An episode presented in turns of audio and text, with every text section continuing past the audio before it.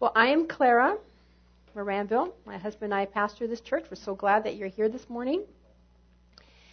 And today is a very novel day because today we are going to complete the book and series of Colossians. Yay!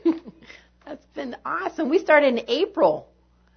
I was I look back, I thought it had been March, but it's actually I started studying for it for March, but April is when we started the series. It's been a long haul. So I'm just going to do a little bit of reviewing here so we can all be caught up, and then we're going to press into to fi- finish it. Okay, so the book of Colossians was written by. This is question and answer time. Paul. Okay, he's an apostle. And uh, we learned that Colossians is situated about 100 miles from Ephesus. Okay, and Ephesus and Colossians right now is the region that we call Turkey. All right. So Colossae was a cosmopolitan city with lots of ethnical, cultural, religious, uh, racial diversity. It was very, very busy, different kind of place. The Apostle Paul spent about two and a half years in Ephesus, which again was 100 miles from Colossae. And while he was there, he did a lot of preaching and teaching in the synagogue and in the lecture hall there. And he was so good at it that in Acts it says this comment, Acts 19:10. This went on his preaching for 2 years so that all the Jews and the Greeks who lived in the province of Asia heard the word of the Lord. Now, Paul had a lot of uh, co-workers with him when he was working in Ephesus, and there particularly was a guy named Epaphras. And it's probably it's believed that Paul probably led him to Christ early on in his ministry in Ephesus. And he mentions Epaphras at the beginning of the letter and again at the end. And so what, Ephes- what happens in uh, Ephesus is Epaphras gets saved, and then he goes back to his hometown Colossae and plants a church. So about five years later, this is now 60 AD, the Apostle Paul is in prison in Rome. And he's waiting to have his case heard by the um, Emperor of Rome. And while he's in Rome, he's in imprisonment, but it's more like what's called house arrest, where you can have guests come and visit him and even stay with him. So it's a little bit different than we think of uh, a prisoner, where there's a lot of restrictions and, you know, signing in, thumbprints, and all that kind of stuff. But one of the people that comes to visit Paul is Epaphras.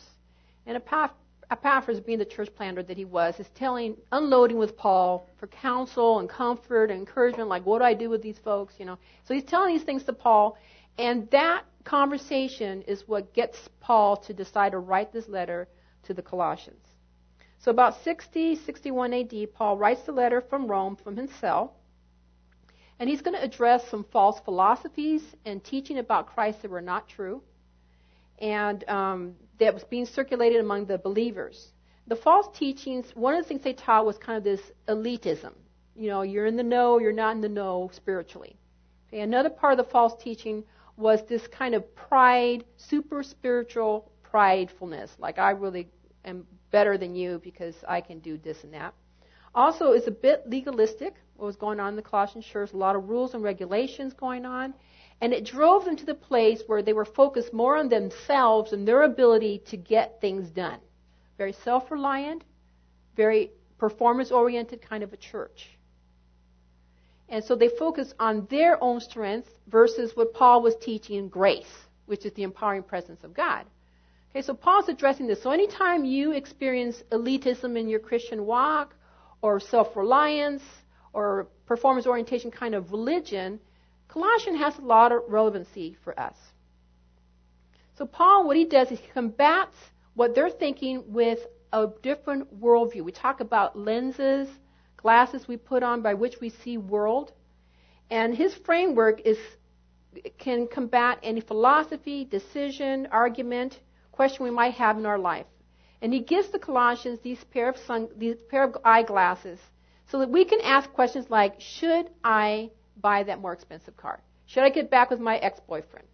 More importantly, why was I made? And what's the purpose in my life? This is part of the worldview that Paul gives to Colossians. Okay, he helps us to become more Christianly. I don't know if that's a word. But basically that what he does. 21 centuries later, we can live a more Christianly life after reading Colossians. So he invites us in, in this letter, take off the glasses you guys been wearing, Colossians, you guys been wearing the vineyard, eh, that's been handed down to you, okay, by the way you were raised, your culture, your tradition, maybe by some really nice people. Let's take them off and let's put this pair of worldview glasses that I want you to have so you can approach life with Christ being the center, sufficient, right? In everything, not just in your community groups, not just when you pray, not just at church, but in every part of our life.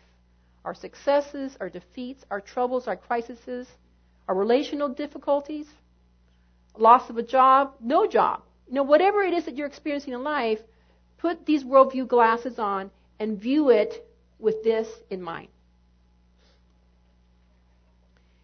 All right. Now, and then he teaches, this is just a wrap up of what we've been learning. Then he teaches us, okay, the way you're going to do this, put these glasses and then do what you're seeing is by having grace, the empowering presence of God to help you to live in that realm that he describes in Colossians. Okay, that's the intro. So now we're going to pray. Oh, Lord, um, I really am so thankful for your help in us learning about Colossians and just the impact it's had in our personal lives and as a corporate church.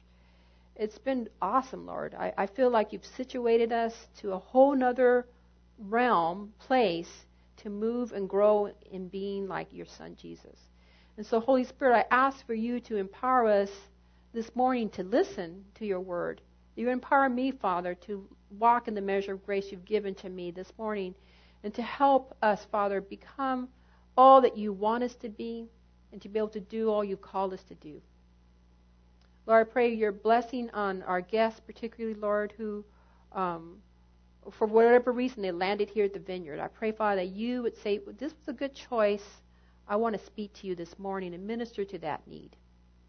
And Father, for those who are in difficulty in their home personal life, Father, I pray that Holy Spirit, you would comfort them, encourage them, and build them up. In Jesus' name, amen. Okay, when I was a little girl, one of my favorite places to go was um, Forest Lawn Memorial Park in Glendale, California. Okay, about 1912, a man named Dr. Hubert Eaton had this innovative idea to eliminate upright grave markers that typically are used for cemeteries. And instead create these grounds that are just beautiful, that reflect his personal belief on the joyous life after death. So when you visit Forest Lawn, it's a cemetery, but you would never know going into that place. I mean, why would a little girl like going there? Instead of gloomy death feeling of a typical cemetery, the grounds have towering trees, sweeping lawns, splashing fountains, amazing statues, and architecture. Now, it wasn't until I got married and my husband started traveling, taking me to places in the south that I began to see a more typical cemetery with grave, you know, grave uh, tombs and epitaphs. Up to that point, I thought cemeteries looked like the forest lawns that I saw in, in Hollywood and in Glendale, California. So what I thought I'd do is look up some fun epitaphs, folks, what they put on their tombstones, and I got six of them I wanted to share with you this morning. The first one is Here lies Johnny Yeast. Pardon me for not rising. It's cute. Okay, Uniontown, Pennsylvania. Here lies the body of Jonathan Blake. Stepped on the gas instead of the brake. In Georgia, the cemetery says, I told you I was sick. you might have a relative that's telling you they're dying, they're dying, they're dying in their 20s, 30s, 40s, 50s. Yeah. Okay. John Penny's epitaph in Wimborne, England reads, Reader, if cast thou art in want of any, dig four feet deep, and thou wilt find a penny. okay. Uh, it didn't get. Oh, that's too bad. It was there. It flashed. You know what it was? I yeah. That's my fault, probably. Someone in Winslow, Maine didn't like Mr. Wood, and they wrote, In memory of Belza Wood, departed this life in November 2nd, 1837, age 45. Here lies one wood enclosed in wood, one wood within another. The outer wood is very good. We cannot praise the other. they didn't like that guy. Okay, a cemetery in England says, Remember, man, as you walk by, as you are now, so was so once was I. As I am now, so shall you be. Remember this. And follow me. So someone replied by writing on his tombstone, To follow you, I'll not consent until I know which way you went. Good idea. Okay, so have you ever thought about what you would like to write on your epitaph? What would you want to be remembered by? Now, you know, you're dead. So you don't know what they're going to write. They're going to write it for you. Unless you are one of those wise people that says, okay, I'm going to buy it before I die, and this is what I want them to remember me by, right? So for just a few seconds, I'm going to give you this opportunity to do this at the end of the service too. I want you to think about the question, what would I want to be rem- remembered for? What would I write on my epitaph? And as we look at the closing remarks of Mark in this letter to Colossians, he's going to mention 11 friends of his. And for some of those folks, we don't know anything else other than what Paul wrote in that those closing remarks. Some we can investigate scripture and piecemeal a, a storyline to see who they are. But some of them, what he wrote is their epitaph. So we're going to look at those last few verses about those 11 people this morning. So we're going to do Colossians chapter 4, verses 7 to 18. is really long. So I think what I'm going to do is ask some friends to come up here to read for me. So Kevin, you come up. Esther, you come up. And Donna. Okay? You're going to read from uh, my little notes here. Who wants to be first? Okay, Donna. How about you read until right here? Okay. Starting here? Yeah. Tychicus will tell you all the news about me. He is a beloved brother, a faithful minister, and a fellow servant in the Lord. I have sent him to you for this very purpose, so that you may know how we are and that he may encourage your hearts. He is coming with Onesimus. Mm-hmm. Okay. Thank you. And you're going to read from this guy, even though she's already done that. And then how about you read till here? Okay.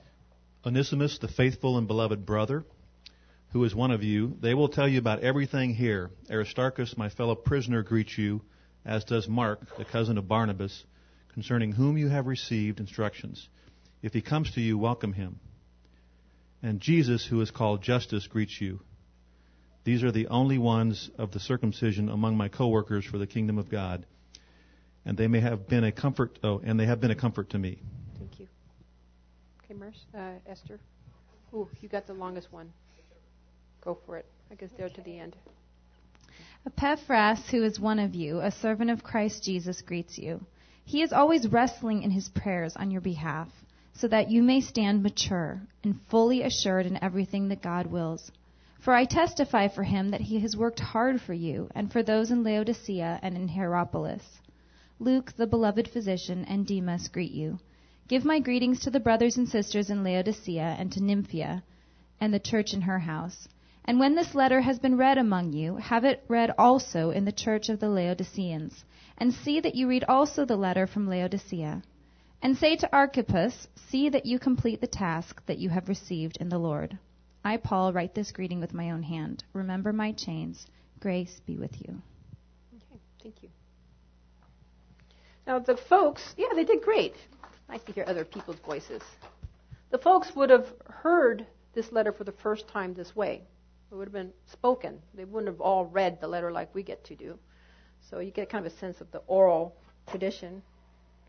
Okay, because Paul was under house arrest, he was allowed visitors. Okay, so um, it talks here about, oh, some were visitors and some were residents. They were in chain with him.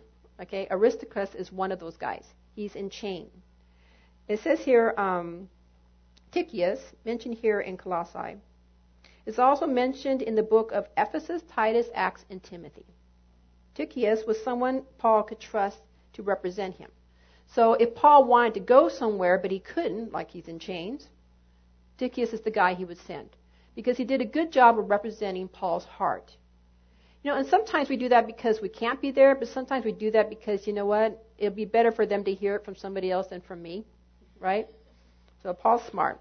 And Tychicus was that kind of guy. He was faithful to Paul and was there for Paul a lot.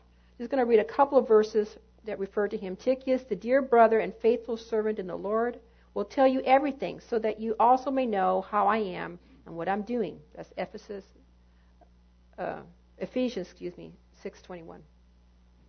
Tychicus will tell you all the news about me. He's a dear brother and a faithful minister and fellow servant in the Lord. Colossians 4:7. Okay, next we're going to meet Onesimus. Onesimus is a slave. Paul has a very interesting crowd of friends. And Onesimus apparently got saved under Paul's ministry. That's pretty much what most people think. And so Paul's writing this letter because he's going to send Onesimus back to his master, Philemon. So he's going to write a letter explaining what's going on with Onesimus and also basically asking for mercy. So when he sends the letter Colossae, he sends Tychius and Onesimus with that letter plus another letter signed to Philemon. Okay, and so now, the name Onesimus means useful. And so Paul plays with it because he talks about how he once was the useless slave and now he's useful for the kingdom of God. And Paul does that a lot. Okay, you know, he probably would have fun with my name, Clara, which means clear. She doesn't speak very clearly, but she can clearly sometimes by the Holy Spirit do it. You know what I mean? Just kind of, it's interesting. Okay, anyway, I'm appealing to you, my child. This is from Philemon chapter 1, verses 10 to 16. Here's Paul's writing to Philemon. I'm appealing to you, my child, Onesimus, whose father I have become during my imprisonment. Formerly he was useless to you, but now he is indeed useful both to you and to me. I'm sending him, that is, my own heart back to you. I wanted to keep him with me so that he might be of service to me in your place, meaning you're not here during my imprisonment for the gospel. But I prefer to do nothing without your consent, in order that your good deed might be voluntary.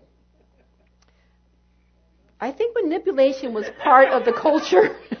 I, I feel a little manipulated, but you know, it must have been a cultural thing, and not something forced. Perhaps this is the reason he has separated from you for a while, so that you might have him back forever no longer as a slave, but more than a slave, a beloved brother, especially to me, but how much more to you, both in the flesh and in the Lord. Okay, now Aristarchus, my fellow prisoner, greets you. Now Aristarchus is mentioned here as a fellow prisoner, and he literally was in chains. Okay, this is not any picture of him. This is truly his position. And it's because I consider him in chains because he's an innocent bystander. Seriously, if I were going to write a script about Aristarchus, it would be a comedy. Because as you see what he went through, he went through some amazing highs and amazing lows, and he always seemed to be in the wrong place at the wrong time, and it was always Paul's fault. he would be the comic relief of the script. Aristarchus was with Paul in his missionary journey, and it included the following. In Ephesus, Paul finds some believers that know nothing about the Holy Spirit. Paul walks in. You don't know anything about the Holy Spirit, but you have Jesus. Okay, well, bam! He prays on them. The Holy Spirit comes, and they start praying in tongues. Aristarchus sees that. That's cool. I'm in. And then he sees Paul preaching and arguing in the folks in uh, the synagogue of Ephesus. Three months, he gets kicked out. Okay, no big deal. So then for the next two years, he teaches in the lecture hall in Tyrannus. And there he's teaching to folks. And that's that verse that we talked about later. This is all from chapter 19. And then Aristarchus sees some amazing miracles. Okay, he sees literally when Paul touches handkerchiefs or aprons, and those handkerchiefs and aprons then touch the skin of people who were sick, they were instantly healed. You know, if you heard that story as a 21st century Christian, would you believe it? People actually had demons come out of them when they touched a handkerchief that had been touched by Paul. And Aristarchus sees this. Wow, I'm really in. Okay, he's pretty excited about this. Then he saw folks who were into witchcraft big time burn their books. Wow. This is getting better every day. Then they get to Macedonia and a riot breaks out. And Aristarchus is one of the guys who gets dragged into the theater to be clubbed while the rest of the disciples are trying to get Paul, get out of here, get out of here, and there he is in the midst of, thanks a lot, Paul. you know, it's just one of those pictures. Let's look at Acts 19:29. The city was filled with confusion and people rushed together to the theater, dragging with them Gaius and Aristarchus, Macedonians who were Paul's traveling companions. I didn't do it. Honest. After the uproar ceases, Paul leaves with Aristarchus and they go away. Here's where they go. Acts 20 where he stayed for three months. He was about to set sails for Syria when a plot was made against him by the Jews. Here we go again. And so he decided to return through Macedonia. He was accompanied by Sopater, son of, wow, Pyrrhus from Berea, by Aristarchus, there he is, and Secundus from Thessalonica, by Gaius from Derbe, and by Timothy, as well as by Tychius, there he is again, and Trophimus from Asia. Next, he gets to see Paul raise somebody from the dead. Okay, Paul's preaching. He's a bit long winded. It's a two story house. This kid sitting on the ledge of the window is hot. He's getting sleepy. He falls asleep and he falls off of the window. He's dead. They go and they say in the scripture, he is dead.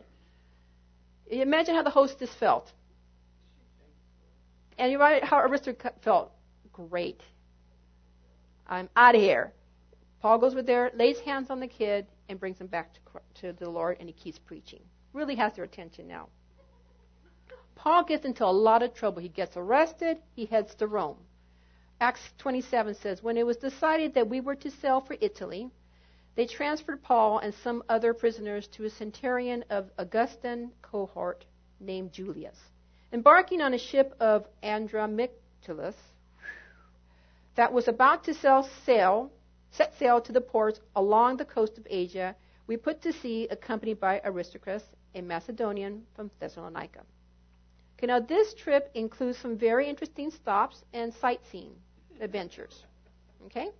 Storms, shipwrecks, bitten by a viper, called to God, healed the father of the island, loved and spoiled by the landowner of the island. What a ride. If I were to describe the mood swings that maybe Aristarchus had, I would say he was a maniac. Whee! Oh my God! Whee! You know, that's, that's what it would look like. And you know, when you're in a friendship that has the wee and the and you stick it out and you're there for them, those friendships are for life, right? I mean, Randy and I and our family have experienced some incredible friendship that have gone through us through some really hard times. They've been there for us. They're people that we trust. And they're people that you can trust. Now, tradition has it that Aristarchus eventually was martyred shortly after Jesus was by King Nero. Uh, excuse me, Paul. Paul was martyred, and Aristarchus was also martyred shortly after Paul was martyred. So he was a friend to the end. Okay, let's look at the next guy. Aristarchus, my fellow prisoner, greets you, as does Mark, the cousin of Barnabas, concerning whom you have received instructions. If he comes to you, welcome him. Now, Mark, we actually know a lot about Mark. Okay, um, Mark wrote the Gospel of Mark. And there's this guy that he refers to that he doesn't give a name. And the scholars pretty much say that's Mark. He's putting himself in the Gospel without putting his name. And what it was, is when Jesus was being arrested in the Garden of Gethsemane, um, there's a kid that's hanging out, and they assume he's part of the gang. So they go to grab him to capture him, and he takes off, and in taking off, he lets go of his cloak, and he's naked, and he's running out naked. Okay, you can look that up in the Gospel of Mark. That's Mark. Okay. So he's in there. He was pretty excited, I think, about, but didn't want to put his name because I mean, how many people do you want to know you're running around naked? Okay, Mark's mother, um, there was a prayer meeting in this house. This is a different mother, Mary. It's a Mary, but not the same Mary as Mary of Jesus or Mary Magdalene. But anyway, Mary had a house, and there's a group of people having a prayer meeting there for Peter to get out of prison. That is Mark's mom. His cousin is Barnabas. A lot said about Barnabas. And at one point, Barnabas and Mark go on the first missionary journey with Paul. And they go on that trip, and somewhere along the trip, Mark doesn't like it anymore. Probably the Aristarchus syndrome. Not into this. He abandons ships, goes back home, and does not complete the missionary trip with them. And Paul is hurt by it. He feels deserted. So much so that later on, where they're going to do another missionary trip, and Barnabas says, Hey, let's bring my cousin Mark. Paul says, No way. He's not coming with us. Let's look at Mark uh, Acts 15, and it recounts this situation. After some time, Paul says to Barnabas, Come, let's return and visit the believers in every city where we proclaim the word of the Lord and see how they're doing. Barnabas wanted to take them John, I'm sorry, Barnabas wanted to take with them John called Mark. But Paul decided not to take with them one who had deserted them in Pamphylia and had not accompanied them in the work. The disagreement became so sharp that they parted company. Barnabas took Mark with him and sailed away to Cyprus, and Paul took Silas and went somewhere else. It was a heated conversation. Did not end well. You've had those with friends, right? Now, although we don't know when it happened, we do know that about 12 years later, Paul and Mark are reconciled. Because Paul in 2 Timothy says, Hey, would you please bring with you Mark? He's of service to me. In Colossians, Paul says about Mark, the passage that we're studying today, concerning whom you have received instructions, if he comes to you, welcome him. Basically, what Paul's saying, no matter what you've heard about Mark, whether it was good or bad, just ignore that because we've made it up. We're friends. And I want you to receive him like a friend. Okay, now there's another guy named Jesus who is called Justus, and this is the only reference we have of this particular Justus. There's other Justus, but they're not tagged onto his other name, Jesus. And what we know about him is he's a Jew, he was circumcised, and he's one of three Jews that did not abandon Paul when he was in prison. Now, as a side note, I don't think Paul checked out if guys were circumcised or not. I think it was more of the way they lived, okay?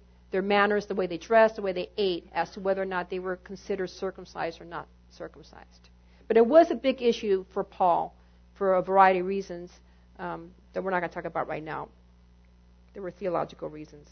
Epaphras, who is one of you, a servant of Christ Jesus, greets you. He is always wrestling in prayer on your behalf, so that you may stand mature and fully assured in everything that God wills. For I testify for him that he has worked hard for you and for those in Laodicea and in Hierapolis. So Epaphras is one of the Colossians, most likely the church planter. He was a prayer warrior.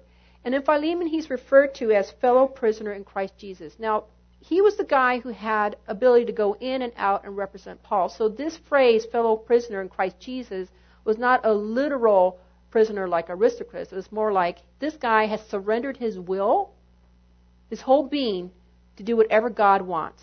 And so that's why he's a fellow prisoner to Christ Jesus. Okay, now Luke, the beloved physician. Not much is said about him, even though he wrote a lot of the New Testament. He's a doctor. He did go on missionary travels with Paul and documented things, and he wrote Acts and the Gospel of Luke. But we do know that he was faithful to Paul and at times stuck with him when nobody else did. 2 Timothy 4:11 he says, "Only Luke is with me. Get Mark, the same Mark we've been talking about, and bring him with you because he is helpful to me in my ministry." Now there's another guy named Demas who's just mentioned here. just his name Demas is like one of the other people in Colossians. But later on we read that this guy abandons his life of following Christ because he gets hooked onto the things of the world. 2 Timothy 4:10 For Demas because he loved this world has deserted me and has gone to Thessalonica. Then there's Nympha and the church in her house. This is the only female mentioned. She's mentioned clearly as a church meets in her house at, at the least. And Paul uses this phrase in Romans and in Corinthians and in um, Philemon, where he talks about the church that meets at your house. And uh, a lot of times that was in reference that if it met in your house, you were the key leader. Now, theologians will have, well, she's a female, so therefore she couldn't have been the leader of the church. But, yeah, clearly for Lehman or these other places, yeah, they were the leaders of the church. So it's kind of, mm, bad logic. But if you go back to Colossians chapter 3, when we were studied that section, it was probably a couple of my better teachings. Uh, you can go back there and listen again to the whole reference about women in the ministry and how the vineyard and how our church feels about that and how we practice that. Okay, Archippus, see that you complete the task that you have received in the Lord.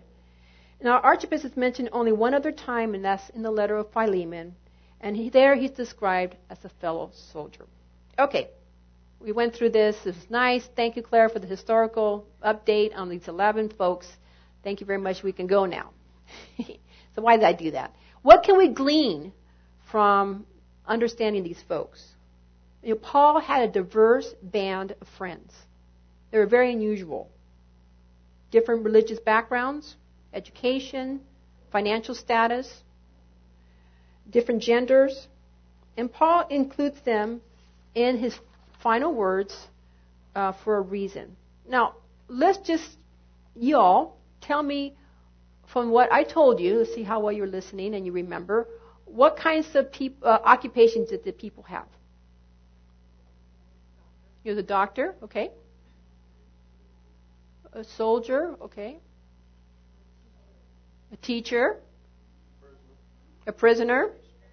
Missionary. Pastor. Did anybody say prisoner? Yes, okay. Okay, what about nationalities? Macedonians? Jews? What? Asian? What? Talk up. Greek. Okay. What about religious backgrounds? Yep. Okay. Uh, gender? Male, female. Okay. So Paul, it's only two. Praise God. Still. so we're seeing, are you starting to see this Paul and his community of people very different? Very different. That is what the community, the church, is to look like. Okay? We're to look like this because this is the kind of heart that God has. It's a heart for the nations. I started thinking about our church. So let's just talk about our church. What kinds of jobs does people in our church have? Educators, doctors, pilot, teacher, soldiers, moms, pastors. What? Executives, therapists. What? Accountants, secretaries, nurses, surgeons, sales clerks, students. Financial somethings. Future financial somethings. Do we have any unemployed people here? Yes. I mean, we have some folks that if people didn't take them in, they would be con- probably street people, right? Okay. Okay, let's talk about um, nationalities. Panamanian. Texas. You know, if you're from Ohio, it really does feel like that. When you come here, it's like, whoop, Texans. California feels the same way. Yeah, what else? We, do you know we have Cubans? Venezuelans? Venezuelans? Chi- Chinese? Taiwanese? Okay. Alrighty. We have stay at home moms working moms, single moms, blended families. We have divorcees. We have families that homeschool and families that don't. Families that have home births and families that don't have home births. We have people over 60 in pastoral leadership and people under 17 that have pastoral leadership. We are a very unique group. Socially, academically, ethnically, economically. Very unique. It's, it's God's heart for us to welcome men and women that are different than we are. And when our church continues to grow in this and begin to reflect God's heart for the nations, it's going to be awesome. Now, every single time we actively reach out to somebody who's different than us, we are expressing this part of God's heart. When we pray for them, when we care for them, when we invite them to our home, we're reflecting the Father's wishes. When we invest financially or participate in overseas missions, we're expressing God's heart. Now, Acts chapter 10, verse 34 through 35. You know, Peter is filled with the Holy Spirit, so he gets a, he gets a, what's a faith statement was a, uh, I said the other day, oh my gosh, I get it, right? Peter gets an oh my gosh, I get it when he gets filled with the Holy Spirit in Acts 10, and this is what he says. Then Peter began to speak. I now realize how true it is that God does not show favoritism. Oh, Peter, praise God. But accepts men from every nation who fear him and do what is right. Now, some of us have had this understanding for a long time. Some of us are becoming more aware of opportunity God is giving us next door, across the street, at work, at school, at the library. Now, we may have the theology for this practice, but some of us are lacking in the practice of the practice. Okay, me for example. I think it was about a year ago, and I think it was about a year ago because I think I remember getting a box of cookies from our regional pastor then when we had this conversation. I meet once a month. Well, I'm supposed to meet once a month, but I go about every three months. They have this area pastor thing for Texas Vineyard, right?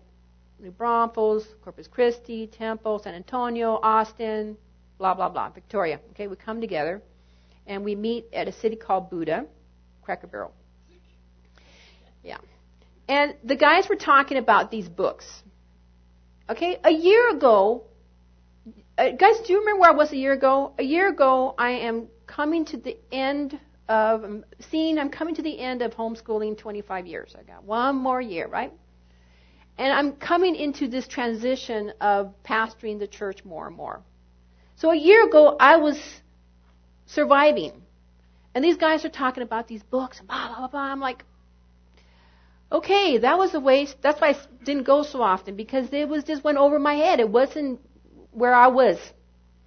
And they were circulating these books, one called Muslims, Christians, and Jesus. And another one was called The Camel. Well, The Camel sounded a little bit more interesting, so I did put that on my post, my wish post. Year went by, nobody got it. I deleted it. No one got it from me. I don't know why I didn't buy it, okay? So, anyway, they're in that realm. It's, but then I meet somebody who's actually a Muslim that I have fallen in love with her and her family who's across the street at Atlantic Grill. All of a sudden, those books are really important to me. Okay? So I can say I have the theology, but the practice, not so much. So I think we have the theology.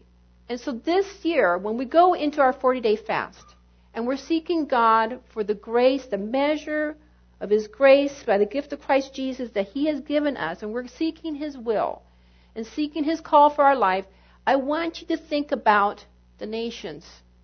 And how does He want you to express His Father's heart for the nations? Okay? That's one of the things that you're going to be seeking out during that time. And we see that Paul gets it. He's coming to the end of his life there in the 60s. He's not his 60s, but the 60 AD. He's facing a trial. Eventually is crucified.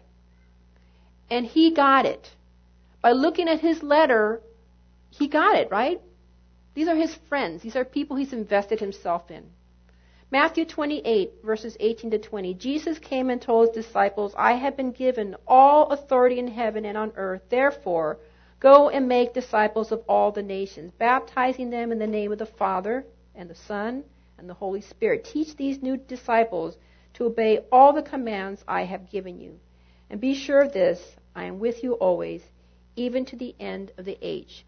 What making disciples looks like for you is going to look different, right? The grace, the measure that God has given to you is going to look different than what mine looks like.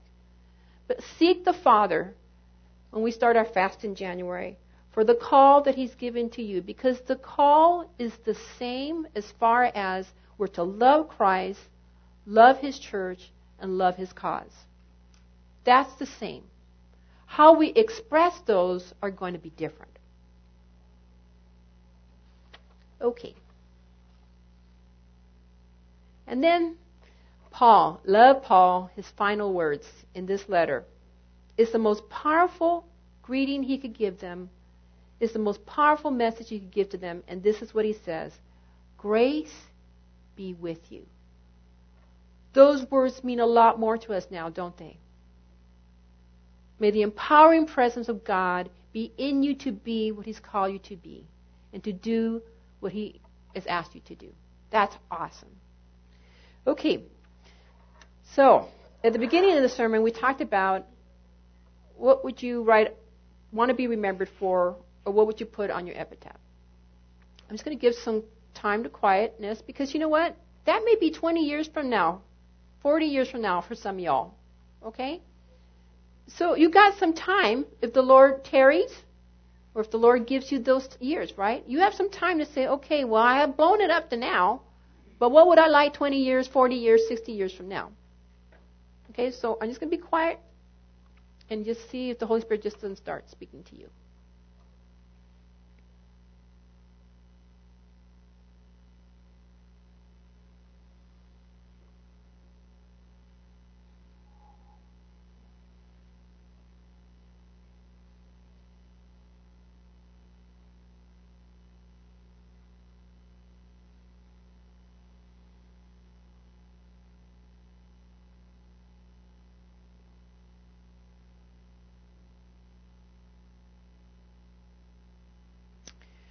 Well, you know, this is a big question.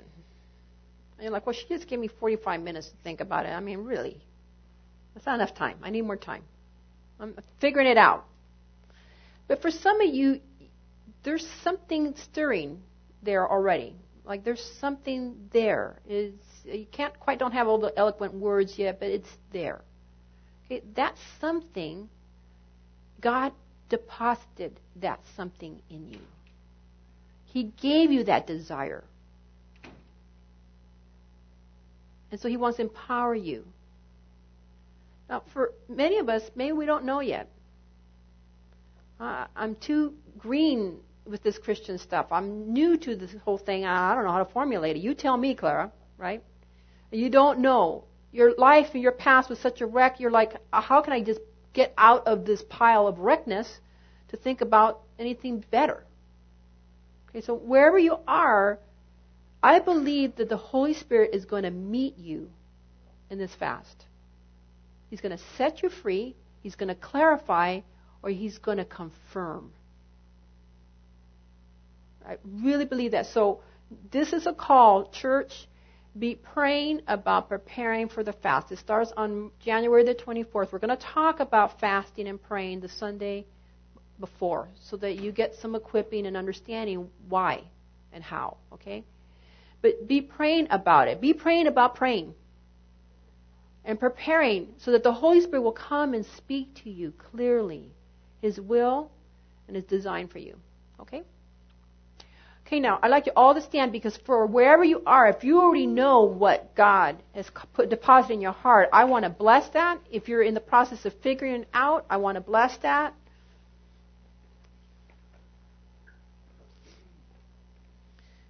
Holy Spirit, we just thank you so much that you have a design for each one of us. I've been uniquely made. Why don't we all say that together? I have been uniquely made and called for God's purposes. So, Lord, as you have uniquely called them and uniquely made them and designed them for your purposes, Lord, I pray that you would fill them with joy when they walk in it. They, they can't sleep at night because of thinking about it. And Lord, that you would bring all the steps, bit by bit, that they need to get there and to live in that realm. Father, for those who are more mature in their understanding of who they are, who they be, Father, I pray that you would empower them in greater measure in that place. Father, you would give them signs and wonders confirming, this is what I'm doing, son. This is what I'm doing, daughter. And Father, I pray you would expand their vision to include even more than they're capable right now so they can prepare themselves for the future. Father, I pray for those who I got a sense it's kind of something like this, but I'm not really sure. Father, I pray that you would empower them through this fast with understanding of what you're doing and give them great courage in the unknown. Father, for those who have um, just wrecked and ruined their life, or feel like they've wrecked and ruined their life, and that, you know, how do I just even get out of bed in the morning and go out the front door is a major activity in my life. Father, I pray that you would set them free from that um, wandering and place their face on the promise of your Son Jesus, being real to them and empowering them today. And Father, I pray that you give them great joy and just being obedient in the little things that you show them to do. In Jesus' name, amen. Okay, you can be seated because we're almost done. Um, this is basically the last sermon you're going to hear from me this year because next Sunday we're going to do a little devotional, a very special Christmas service, okay? It's going to be nice. If you want to come, don't miss it. It'll be nice and we'll have a little short teaching, but nothing really long. And then the, December the 26th, we're not meeting, right? And then on January, the first Sunday in January, we're going to have VG, the founder and director of Little Flock, come and speak. You will not want to miss her. You can miss December the 26th, but do not miss VG. You all can play hooky on the 26th. Um, no, I'm kidding. You still be church on the 26th and the 27th. But anyway, she's going to come and speak, and it's going to be life transforming. She's a powerful woman. She's Indian by birth, a Hindu by her past, and now a believer. Awesome. So come to that. So it's going to be a while since you hear me teach, right? So you get a nice break. I get a nice break. But he is going to be working. He is going to be working in you. Okay? So be watchful for his working and his leading and his empowering. Okay? All right, now, are there any words that the body, y'all, feel led to share this morning from the teaching or from some insight you felt as you were praying about the service this morning? You felt like this is important to share with the body?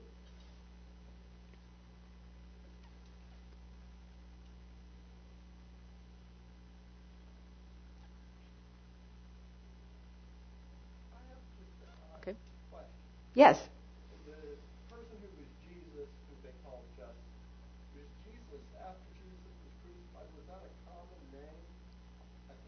It was a very common name. Like Mary. Mary is a very common name. Joseph was another common name. Yeah, it was a common name. But its, its meaning means savior. So it's cool. I have trouble meeting, talking to people whose name are Jesus. I really do. Yeah, Jesus is cool because, you know, I live in America. Yes, ma'am. A new economy and a new shift.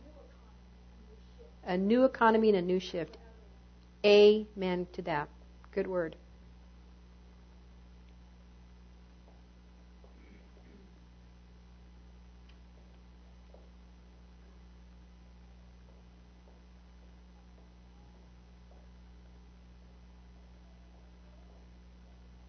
Okay. Anything else? Do you guys like the book of Colossians? Did it kill it for you or did it become alive? All right. Good. Good. All righty.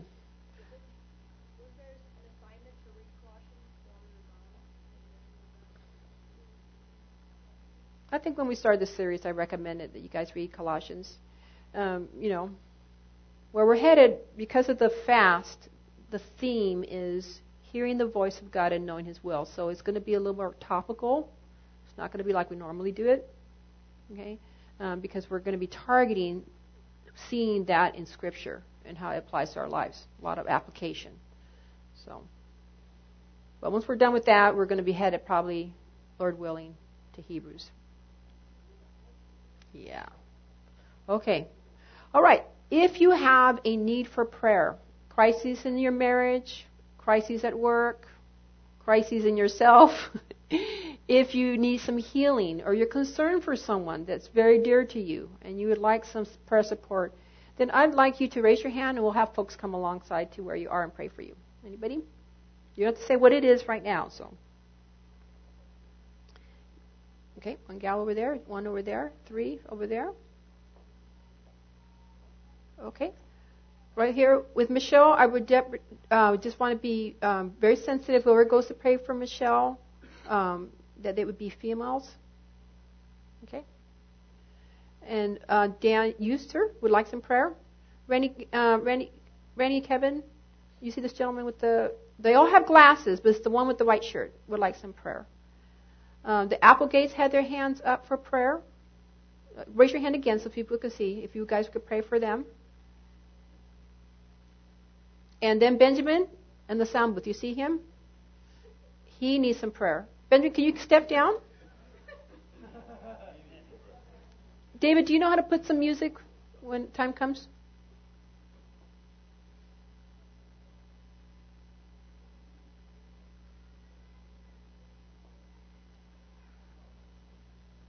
Benjamin, how about you hang out over here? Because there's nobody in this side that's saying they need prayer. Okay, now, okay, those folks who need prayer, just stand, just you guys. I want to make sure they're well supported.